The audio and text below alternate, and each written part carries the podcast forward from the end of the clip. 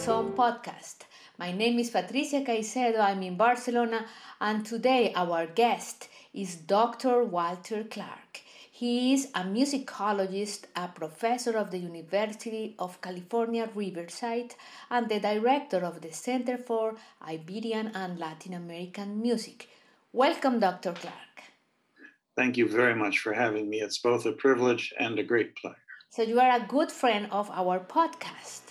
Yes, I am. A real fan. You and this is the second time you are here, and I hope you will be with us many more times. But today we are devoting this space to one of the most um, important composers, Spanish composers of the 20th century, Joaquin yes. Rodrigo. Yes. So you are now working in his biography. Yes, I've made a career of writing biographies of Spanish composers, starting with Isaac Albeniz and then Enrique Granados. And that biography you translated beautifully into Spanish for publication in Spain. Then I co authored a biography of uh, Federico Moreno Torroba with my good friend Bill Krause, which is um, soon to appear in Spanish translation by Luis Gago, uh, published by ICCMU. And uh, then I wrote a book about uh, Los Romeros, the very famous uh, family of Spanish guitarists. And my final biography is of uh, Joaquin Rodrigo. I'm writing this in collaboration with my good friend, the distinguished musicologist Javier Suarez Pajares. I I'm hope also, it's not your your last biography. Well, thank you, but I've, I may have reached the end of the road with biographies, but there are always more things to explore in this world. But uh, so he and I are co authoring a biography, the very first complete biography of the composer in English, and it will be published by Norton in New York. And I am also putting the finishing touches now on uh, a book for Routledge entitled Joaquin Rodrigo, a Research and Information Guide. They have a series of biobibliographies um, that I have contributed to before. I did one on Isaac Albeniz, and now I'm doing one on uh, Rodrigo, and that will appear in May. So, um, Great, because you will provide all the tools. I mean, the biography, but also some practical tools for people exactly in going deeper into. The- and just so that people know, uh, I've also just contributed um, an annotated bibliography to the uh, Oxford University Press online bibliographies. So that will also be available. Um, the beauty of online bibliographies is that they can be updated over time. Yes, you can revisit and update it all the time. So I'm I'm doing my best to contribute to our collective knowledge in this area. I um, have been playing Spanish music uh, since I was a teenager. I was uh, studying the guitar. When I was 14, I fell in love with uh, Spanish music, and so I you write. have devoted all your life to it. Yes, más o menos, more or less. But uh, the other thing is that I write these books not because I'm an expert. I want to become an expert. I want to learn more. And that's a beautiful attitude. I mean, that's the, the, we are eternal students, so we are constantly. We are eternal students. So in I the process. Title, I may have the title of professor, but I'm I'm just a glorified student. That's. All. So today we will just go right in to talk about Joaquin Rodrigo, and one of the you mentioning all these biographies you have written about different Spanish composers that are sometimes related in in the they coexist in the same period at some point or they they cross so i i'm sure you have this overview this is a scope uh, that learning about one composer also touches the life of another another so you mm. see this you have this view that is very very open and i wanted wide. to understand the last century or so of, of great Spanish music. So I started with Albeniz, who was born in 1860, and I then I um, have continued my research through um, other composers and style periods, and uh, and I'm finishing with uh, Rodrigo. So this is you know, basically a century over yes it's basically a century of great spanish music i wanted to understand it better and since people make music then the way to understand the music is to learn more about the people who have made it uh, people And make the- it it the doesn't context and Yeah. history and the sociological, historical, economical, all the factors that Yes. determine the musical life Absolutely. of a country or a This is right. This is everything has a context, and so I have um, enjoyed deepening my understanding of Spanish history um, in order to place these composers and their music in its proper context, and it's a it's a great pleasure. It's endlessly fascinating to me. So, in which year was born our composer of today, Joaquin Rodrigo, and where?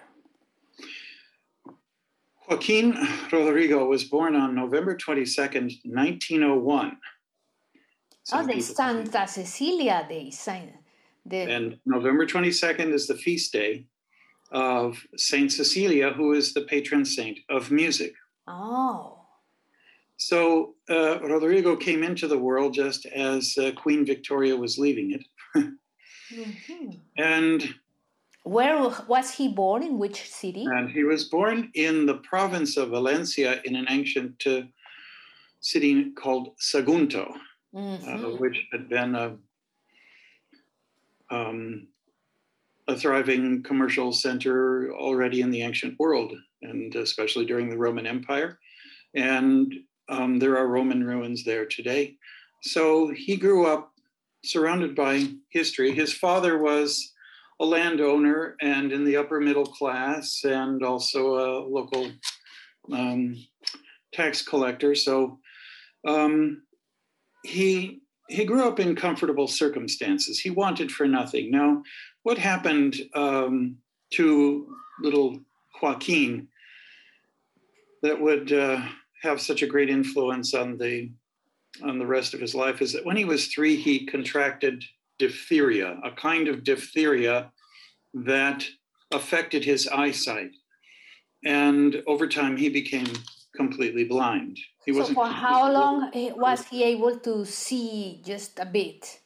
Well, he could make out sort of shapes and and areas of light and shade uh, for several years after losing his uh, eyesight. But by the time he was an adult, he was completely blind. Now, his father could afford to hire an assistant to help him. So they have the means to educate him, even he was a blind Yes. kid. That's exactly right. But the other thing, the other stroke of luck, you might say, is that when he was still a, a boy, the family moved to the provincial capital of Valencia, which is a thriving cultural center and um, such a wonderful city. I love it there. Um, famous for ceramics and silk and also great music. Uh, some of Spain's uh, greatest composers, uh, Juan Bautista Comes and Juan Cabanilles and so on, came from Valencia, were active there. So, but the, the good thing about the move to Valencia was that it was also a very progressive center for educating the deaf and blind. They were So that was pure luck. that was pure luck and there was a school there devoted to educating um, sordos y ciegos, the, the deaf and the blind, and they used some of the latest uh, methods and techniques, pioneering some of their own. They taught him how to play the piano. He learned how to play the violin. He sang.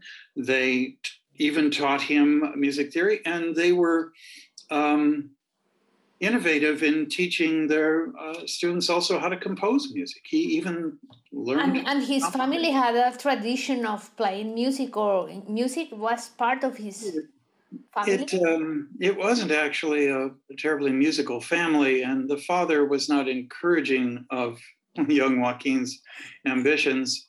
Um, but nonetheless, his talent was so obvious; it was irresistible. He was he was clearly a child prodigy, and uh, he would go on to have a very great career in music and and be a transformative presence on the Spanish musical landscape. And in fact, So- um, his music is renowned around the world. So how was? Uh, uh, do you know how was this the technique for for for example writing and reading music? How was it? Okay, so I always think that if if he had been born two centuries earlier, he would have had a much more difficult time. It wouldn't have been impossible. There are examples of great uh, blind composers in the history of Western music. I'm thinking of uh, Landini in the 14th century or um, Cabezon in the 16th century.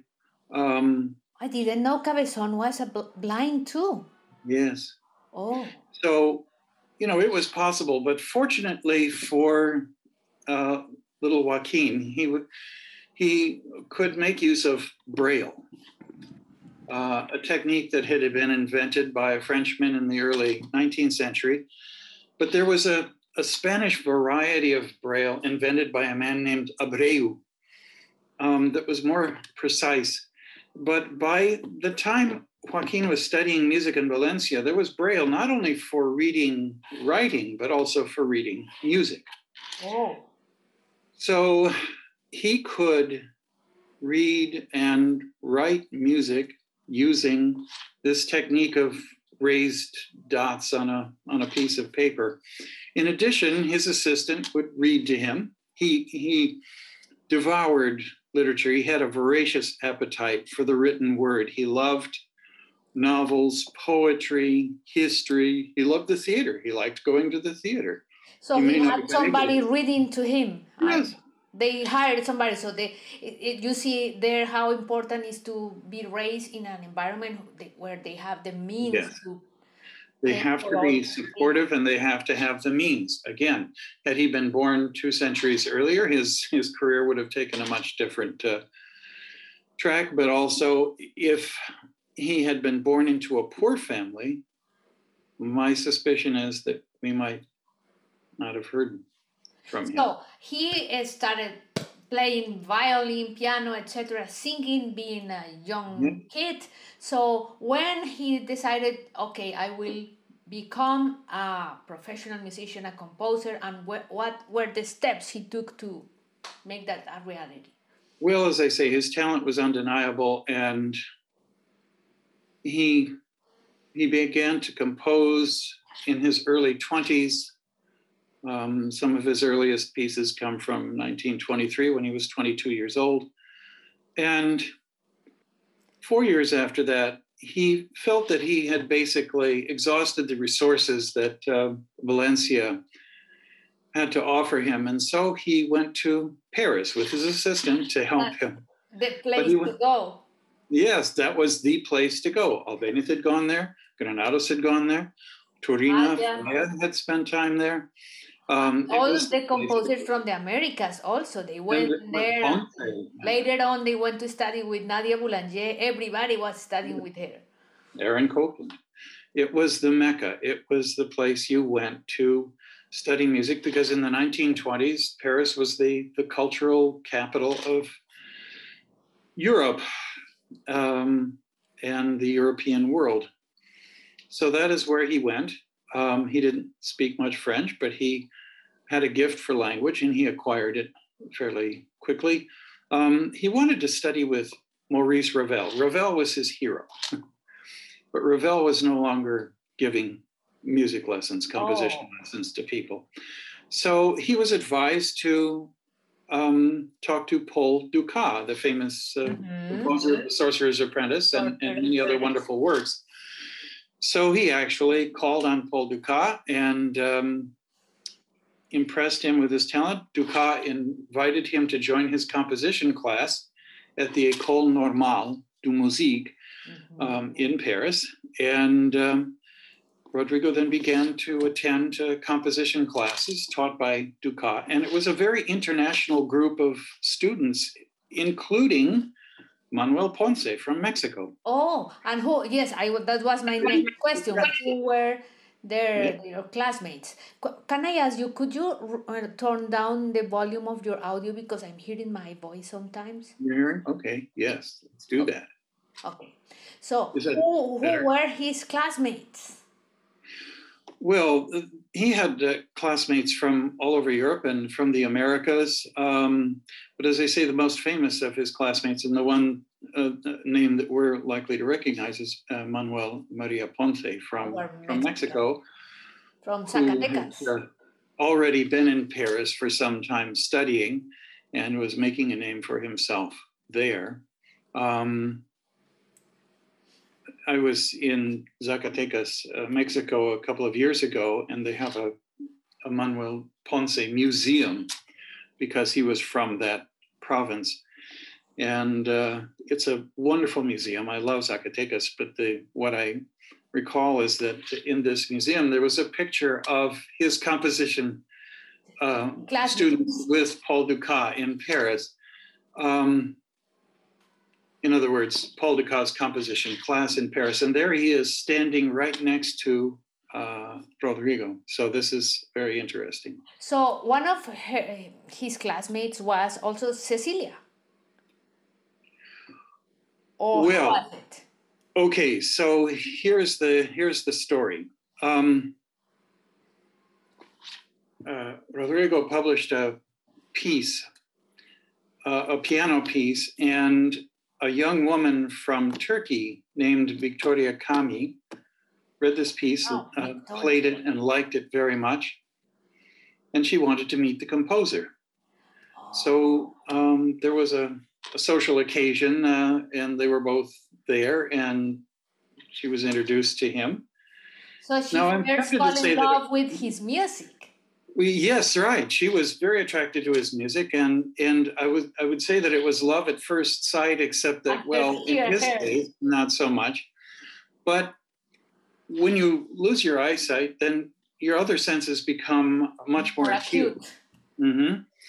And so there was something about her voice and the touch of her hand, and so and he, he felt an attraction to her, and of course the fact that they had so much in common. He was a very accomplished pianist. He was a virtuoso pianist, and she was perhaps even better than he was. She was studying piano in Paris. She'd had a very international education, mm-hmm. uh, was fluent in several languages. But the other thing about her that's interesting is that she came from a Sephardic family, a family of Sephardic Jews in Turkey. Mm-hmm. Also, well, upper middle class, prosperous. They could afford, huh? Yes.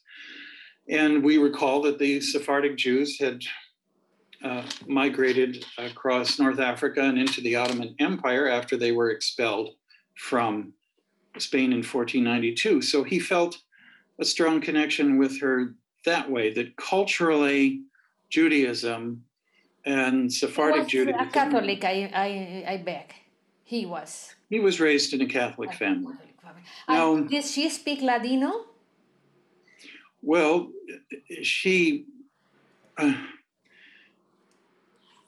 certainly was comfortable with it, and then she acquired Spanish. So he, there was that connection between them as well. It was linguistic, it was cultural, it was musical. And of course, she fell in love first with his music. So that was fell in love with his music. big, big uh, uh, thing that he gained because when she arrived, that they met, she was already in love with his music that's that's a very important thing. And then at this party, she played the piano. Oh no, that was and not the last could hear how, how um, accomplished she was, and uh, so that certainly uh, helped matters. She was born in 1905, so she was a little bit younger than he was but anyway, they they fell in love right away, and after a, a, sort of turbulent courtship with its ups and downs, they were married in January of 1933. 33. And they would spend the next 64 years uh, together, which is impressive. I have a question, Dr. Clark. Yes. What were the first influences Eh, that he musical influences he had because how was the music his their, his first pieces or compositional works what were his influences? The ones he wrote when he was 20 and then when he was yes. in paris. Well the influences were formative. One thing about about him that we note immediately from the very beginning is his attraction to music of the baroque period and the Actually, music, uh, Spanish music too? Yes, Spanish music, also French music. The um, French uh, keyboard composers, Couperin in particular. Um, he was also very interested in the Spanish Renaissance. He became quite an expert on music for the for the vihuela, the guitar-like instrument of the Spanish Renaissance. He even transcribed some of that music for the for the piano. So he was very attracted to early music, what we would call early music, music before 1800, the Renaissance, especially of the Baroque, French uh, Baroque in particular, and um, also the 18th century, especially Scarlatti and Soler. Um, so his, so piano, there, his works were for piano mainly at that time? Yes, his early works were for piano, and they were actually evocations of of uh, Baroque dances like the the um, the saraband and uh, and um, minuet and so on. So he was attracted to early music, music from the, the period before 1800. Um, and when did he started writing music for voice? At what point? well, his his vocal works would would emerge later on in the 1930s, but um, his the other main attraction, the other main influence on him as a young composer in the 1920s was um, modern music, but French music, the music of neoclassicism in particular, music of Ravel, he liked. Um, but also, it's clear that uh, new developments uh, were influencing him, uh, neoclassicism and uh, Darius Milhaud and so on. And what do we associate with neoclassicism? Well, a similar sort of antiquarian interest, interest in music before 1800, but also um, certain techniques like bitonality and um, very colorful, uh, even at times harsh dissonances, and a certain set, playful sense of uh, irony and satire. Um, so you said you're going back to the love story. They got married in 33. They went back to Valencia, or how was it? Well, they they were comfortable in uh, Paris. He um, continued uh, studies there, actually in music in music history. But yes, they went to Valencia, spent some time there. Um, they also um, spent time in Madrid and enjoyed visiting historic sites around Madrid, places like and who supported them? How they did they survive? I mean, how they did make their money to survive? To music. Well, she came from a from a wealthy family, and uh, his family fell on hard times during the depression. Um, so actually, money was a problem. Um, and at one point, uh, her mother came to Valencia, did not uh, approve of the circumstances in which she was living because of Rodrigo's family's uh, financial difficulties. So she actually took her back to Paris for a time, and they were separated. Not to Turkey, but to Paris. But to Paris, no. And um, but the other, uh, what I was saying is that they they actually spent their sort of honeymoon in in uh, Madrid, and they would visit historic sites near Madrid, including places like Segovia, which is so wonderful, but also an 18th century palace and gardens uh, called Aranjuez. Oh, so now we are getting to close the, to the his. They went to the to the palace and gardens of um, Aranjuez and um, fell in love with that place. And later, um, uh, Rodrigo would uh, dedicate, would name his uh, most famous work mm, after that, uh, after that lovely locale. El concierto de Aranjuez, because some the of concierto de Aranjuez for guitar and orchestra. They probably don't know, so that is his masterpiece or the one that is worldwide known, but he has many yes, others. But he, that's exactly right. It's the the shame is that although that's a, a marvelous work and so well known, its fame has tended to put in the shade so many other wonderful works that he composed. Um, we know him for his guitar music. He had a rudimentary ability to play the guitar, but he wasn't himself a guitarist, and he depended on guitarists to to help him refine his works. But so I but was he wrote- thinking about that. That writing for guitar has special requirements. It has Yes. a complexity that is completely different than the language he was used to, the of the language of the piano. So how he did it? Well, exactly. Well, he was a quick study. He was a brilliant orchestrator, so he had no trouble uh, writing for other instruments, instruments he didn't play. He'd studied orchestration with Paul Dukas and um, and became a, a very effective and colorful orchestrator in his own right. So it it wasn't too much of a stretch to learn an instrument that he himself learn how to write for an instrument that he himself did not play or play very well. Um, but in the history of the guitar, there before the 20th century, almost all composers for the guitar were themselves guitarists. Going back to the 16th century, there'd be vihuelists like Luis de Milan and Narvaez and Fuenllana and Pisador and so on. They were all vihuelists. And then in the 17th century, people like Gaspar Sanz, he was a guitarist. Fernando Sor was a guitarist. Aguado and um, Tárrega and so on, all had been guitarists and composed for their own instrument. But in the 20th century, Andre Segovia in particular encouraged non-guitarist composers to write for the instrument. People like Torroba and Manuel de Falla composed a wonderful piece for the guitar. And also Joaquin Rodrigo wrote for the guitar. So how he Um, did it? He encouraged by Segovia. He, he asked friends or, or who Yes. were guitarists to help him to. Yes, and then they they would work with him and say, "Well, no, you can't actually do that. Well, this will work, and you can perhaps do it this way." And he continued that uh, practice right up through his uh, final guitar concerto in 1983, the Concierto para una Fiesta, and and he worked with Pepe Romero, who for to whom it's dedicated, and uh, who gave the premiere. Um, he worked with him uh, on that uh, extremely difficult piece. So Um, when was the Concierto de Aranjuez debuted and where? I, I, I think it was here in Barcelona at the Palau. Yes.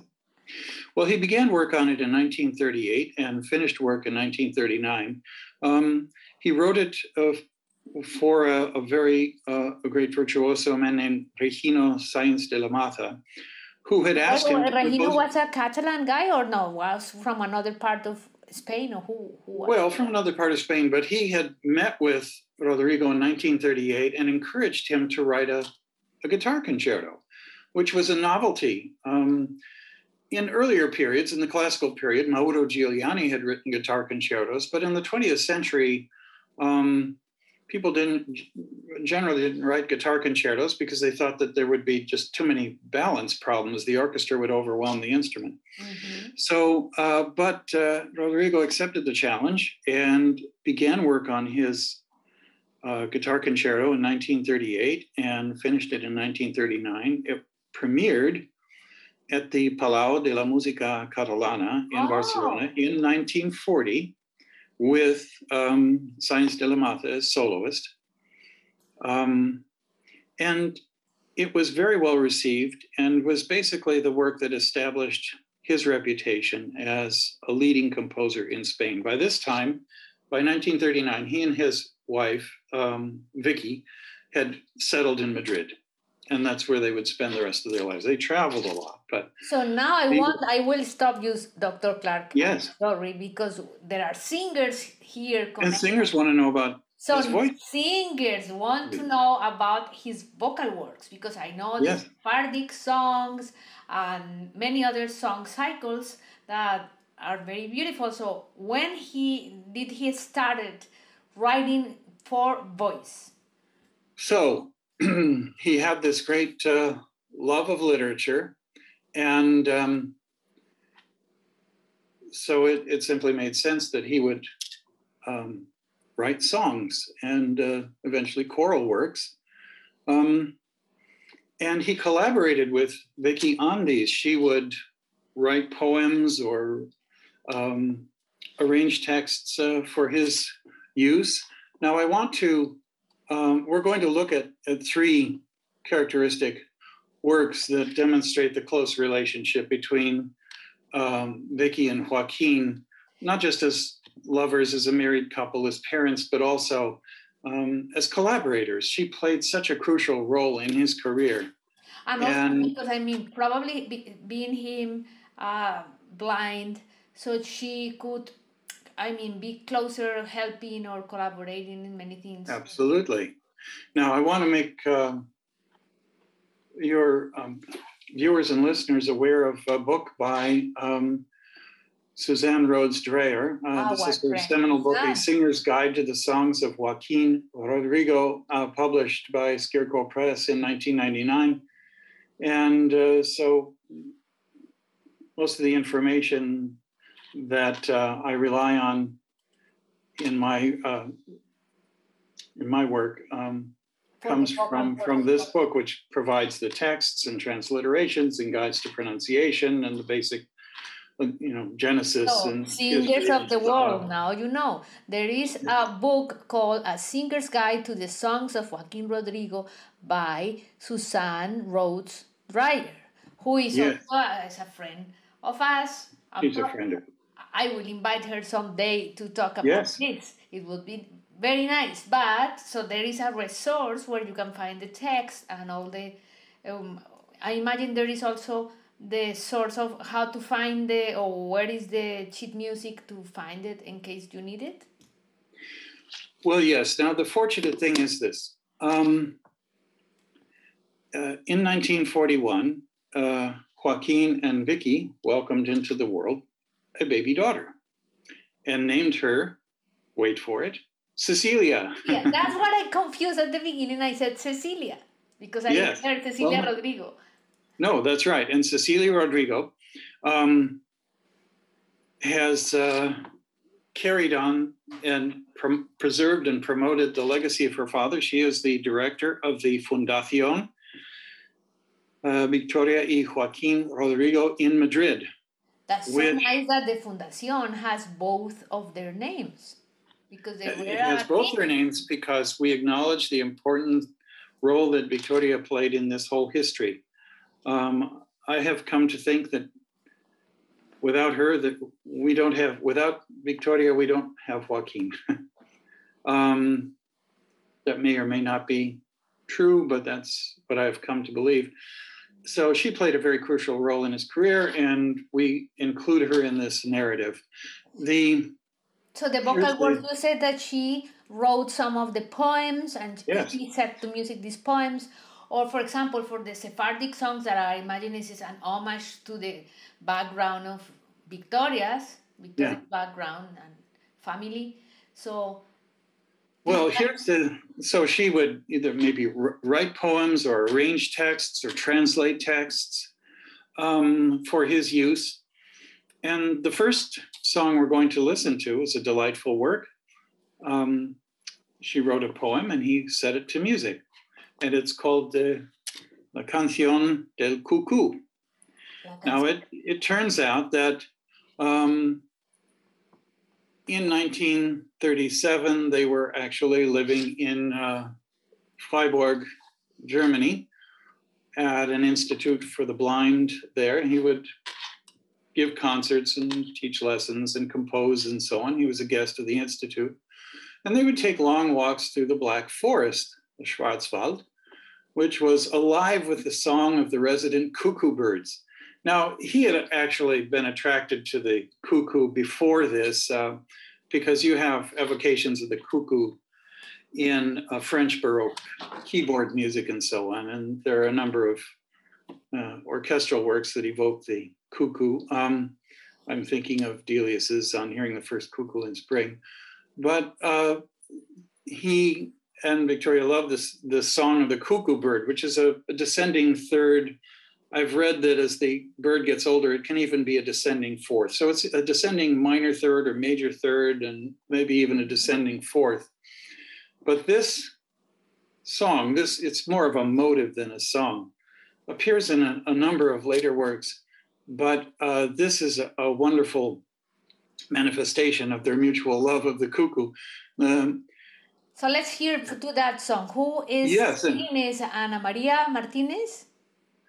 Okay, so we're hearing here the voice of Ana Maria Martinez, and she is being accompanied at the piano by uh, Albert Guinovart. And I just wanted to say, so people know what they're listening to, the text expresses Victoria's longing to return home to Spain.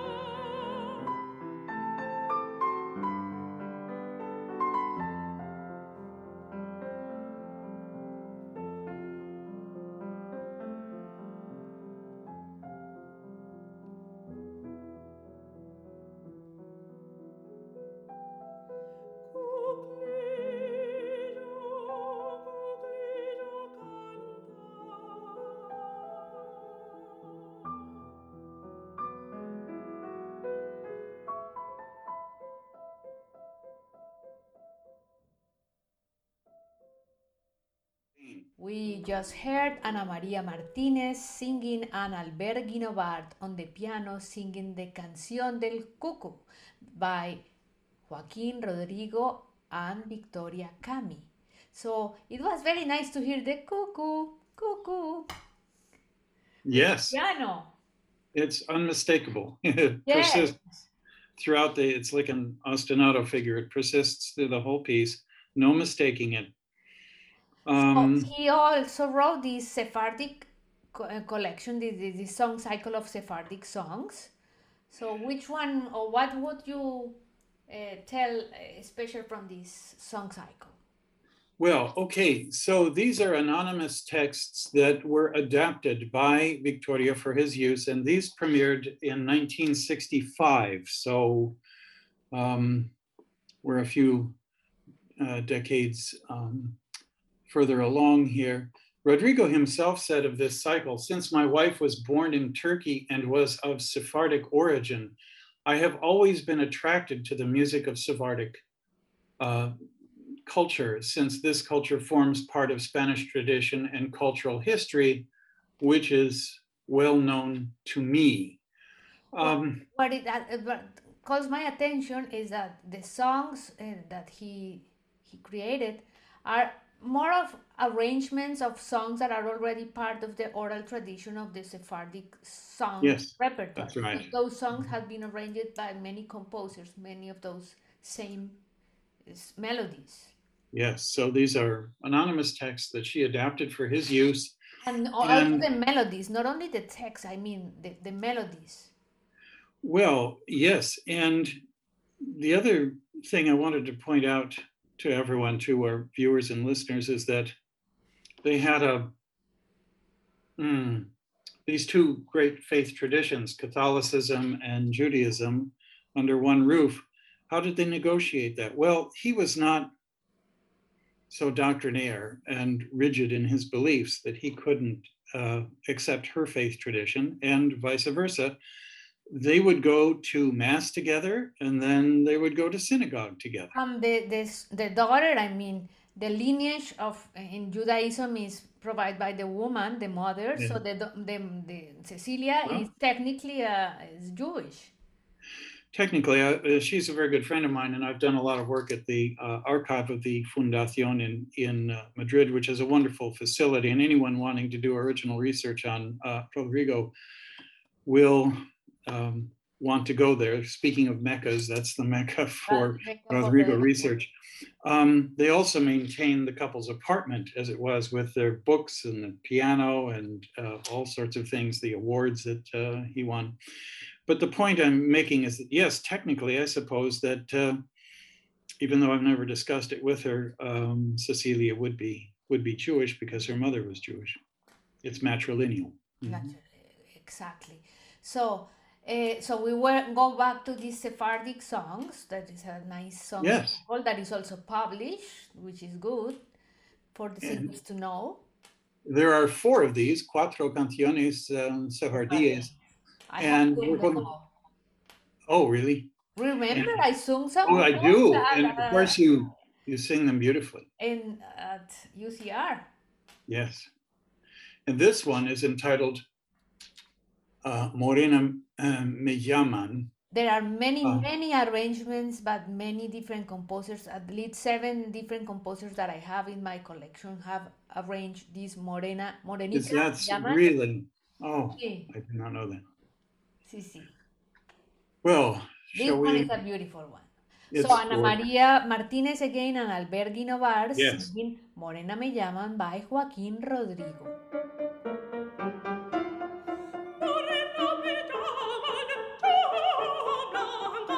Blanca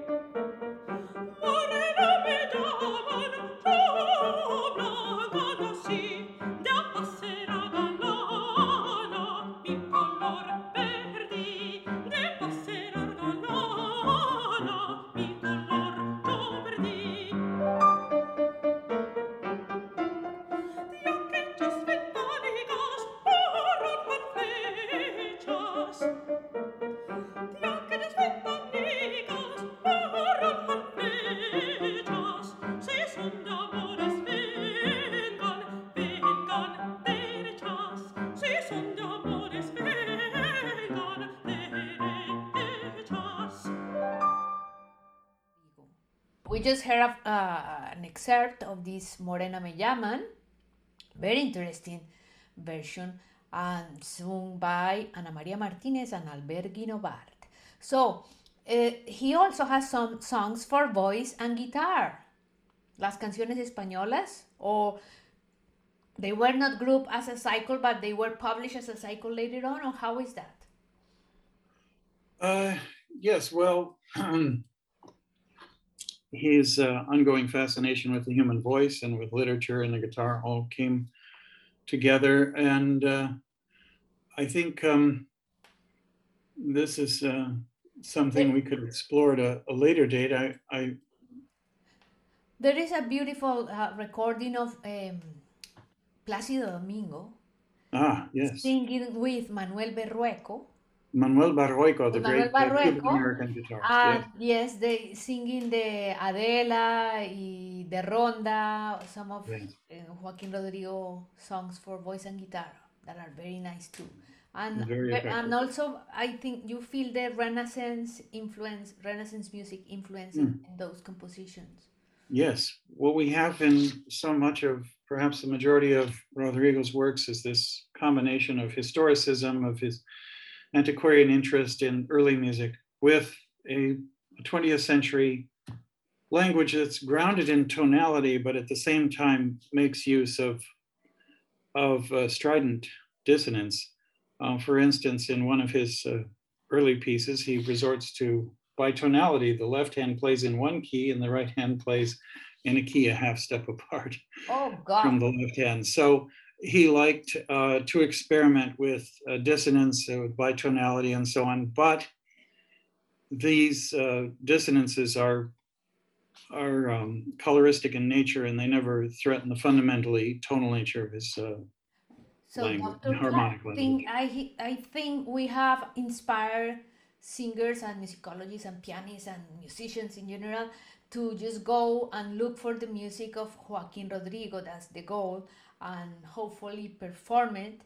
And, and we this year we are celebrating an anniversary of Joaquin Rodrigo. Am I right? Or last year we were Well, celebrating one. his life was so eventful. Almost any year you choose could be a an anniversary of some kind. Um, 2021 was the 120th anniversary of his birth. So that's an anniversary. Singers. Yeah, or is. We're in 2021 right now. Uh, last year, 2020, was the um, 80th anniversary of the premiere of the Aranjuez Concerto. Um, the year before that was the 80th anniversary of its completion. So, what does they say? You can pick a year, So any we year. have many excuses for performing the Yes, music of absolutely. And to for hearing it every day is a good day. Do we have time for one more song or no? eh, no, we don't have time for more songs, but we have time. I mean, I, I, we cannot show this part of uh, time, time, time. Mhm. Eh, but I think now this and the musicians are inspired to get to know more Rodrigo, Joaquin Rodrigo, and to I hope buy the your biography as soon as it, it is published because now we are curious about knowing all these facts. Yes.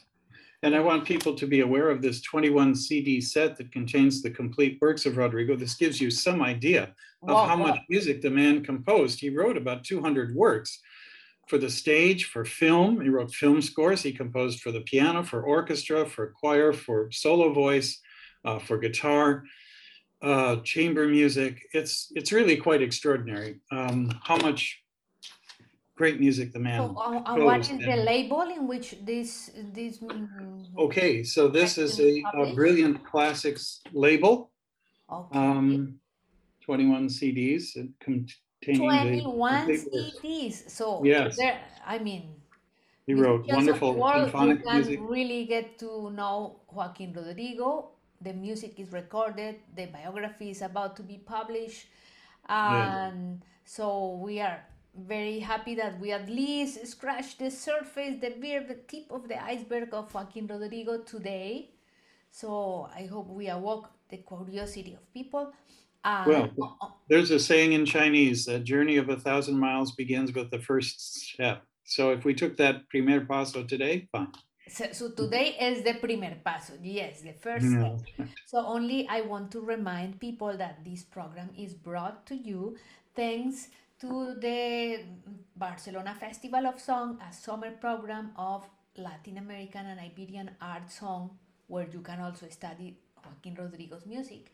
And also is brought to you thanks to Mundo Arts Publications, a, a, a publisher devoted to the vocal music of Latin America and the Iberian Peninsula, and thanks to the Center for the Iberian and Latin American Music of the University of California, Riverside, where Dr. Walter Clark is the director.